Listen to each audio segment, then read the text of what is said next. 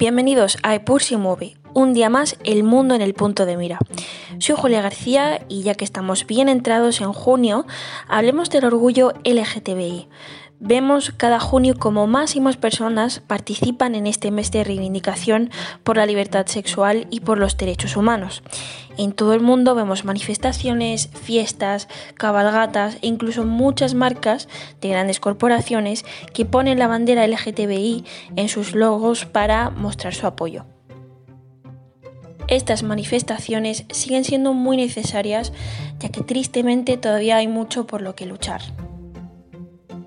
El concepto del mes del orgullo surge en las manifestaciones de Stonewall, manifestaciones en las que se defendían los derechos homosexuales y que duró varios días, desde el 28 de junio de 1969, tras una redada policial que por supuesto provocó la ira de muchos activistas. Hoy en día el movimiento de liberación LGTBI ha traspasado fronteras y es una fuerza que mueve a naciones enteras aunque en los últimos años muchos actores internacionales líderes, incluidas la ONU y la, Unión Europea, han respaldado la idea de que los derechos LGTBI son derechos humanos y los derechos humanos son derechos LGTBI, el apoyo a nivel regional y nacional aún está lejos de estar garantizado. El resultado es que si bien a nivel mundial ha habido un progreso significativo en el reconocimiento de los derechos de las personas LGTBI, en ocasiones asistido por la transformación cultural, también ha habido un aumento paralelo de la homofobia popular, religiosa y política en muchos estados. Así lo demuestra un estudio de Kai Wilkinson y otros autores en su publicación llamada Derechos LGTBI en el sudeste asiático. Este paper demuestra cómo estas dinámicas conflictivas y frecuentemente contradictorias son particularmente evidentes en el sudeste asiático, donde se han producido algunos grandes avances en la protección de los derechos de las personas LGTBI, en paralelo con retrocesos muy sustanciales.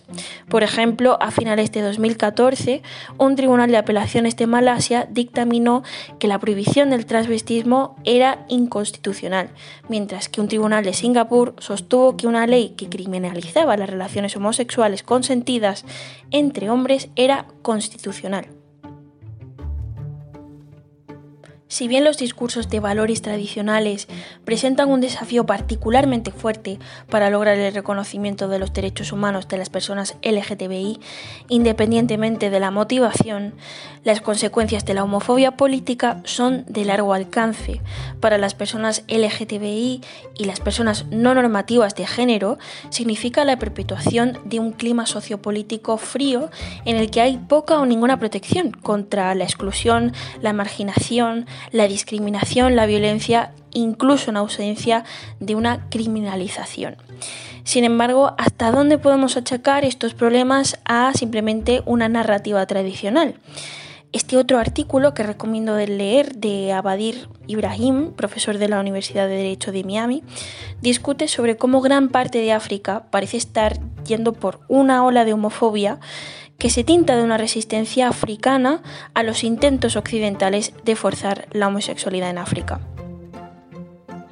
Sin embargo, esta africanización de la homofobia, tal y como se demuestra en este estudio, se basa en premisas falsas. En el África precolonial encontramos un conjunto diverso de formas en las que se expresaban no solo la heterosexualidad, pero sino también la homosexualidad, la no heteronormatividad. No fue hasta que el colonialismo introdujo normas religiosas que vigilaban la sexualidad y el género hasta que se provocó este, esta ola de homofobia.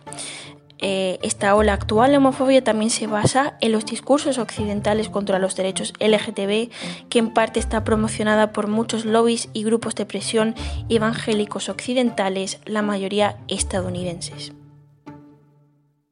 Este estudio en concreto propone una forma en la que se puede generar un impulso para la protección de los derechos LGTBI desde cero eh, con la puesta en acción de organizaciones subregionales, dado que muchas comunidades económicas subregionales en África contienen referencias específicas a los derechos humanos o lo abordan indirectamente.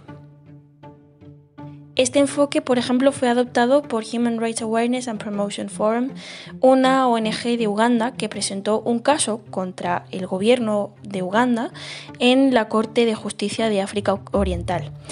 Aunque no está claro si este caso mm, saldrá adelante porque al final se revocó la ley contra la homosexualidad de Uganda, el enfoque agresivo de litigio de la aplicación genera un riesgo que es cierto que puede llegar a crear precedentes difíciles de revertir. También resulta imprescindible, por ejemplo, hablar sobre los pasos que está tomando la mayor organización internacional, las Naciones Unidas. Un paper de Paula Gerber y Joel Gori eh, que este paper titulado El Comité de Derechos Humanos de la ONU y Derechos habla sobre la promoción de los derechos humanos que se está haciendo desde esta organización. El Comité de Derechos Humanos de las Naciones Unidas ha sido elogiado como uno de los organismos de derechos humanos más influyentes del mundo, por supuesto. Pero sin embargo, su historial de protección de los derechos de las personas lesbianas, gays, bisexuales, transgénero, aún no se ha examinado realmente de manera integral o sistemática.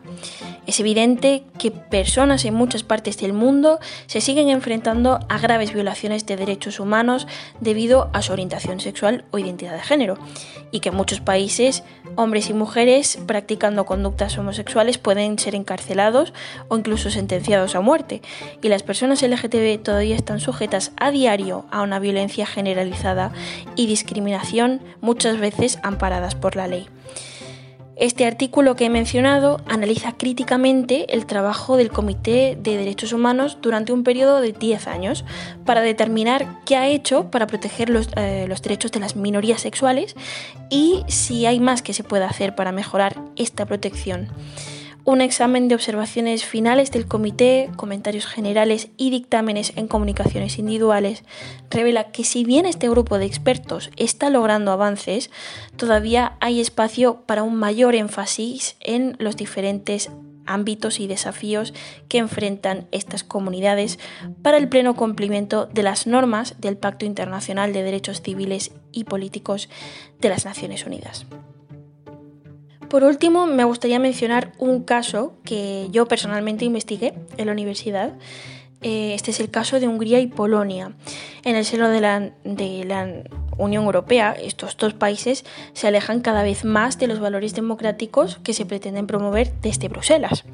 Víctor Orbán, acaparando cada vez más poder, ha promovido la discriminación de las parejas homosexuales que no son capaces de adoptar un hijo.